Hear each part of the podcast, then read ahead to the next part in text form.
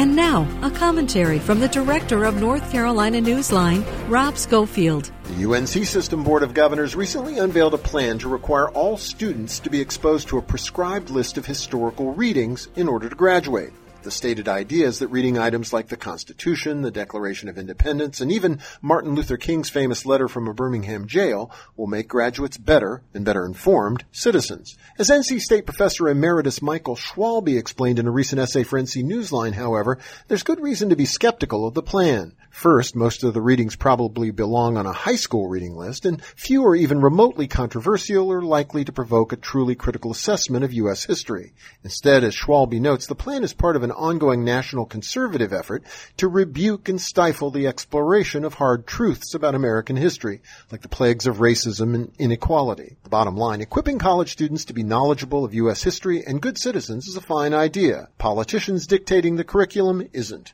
That task should be left to the professionals. For NC Newsline, I'm Rob Schofield.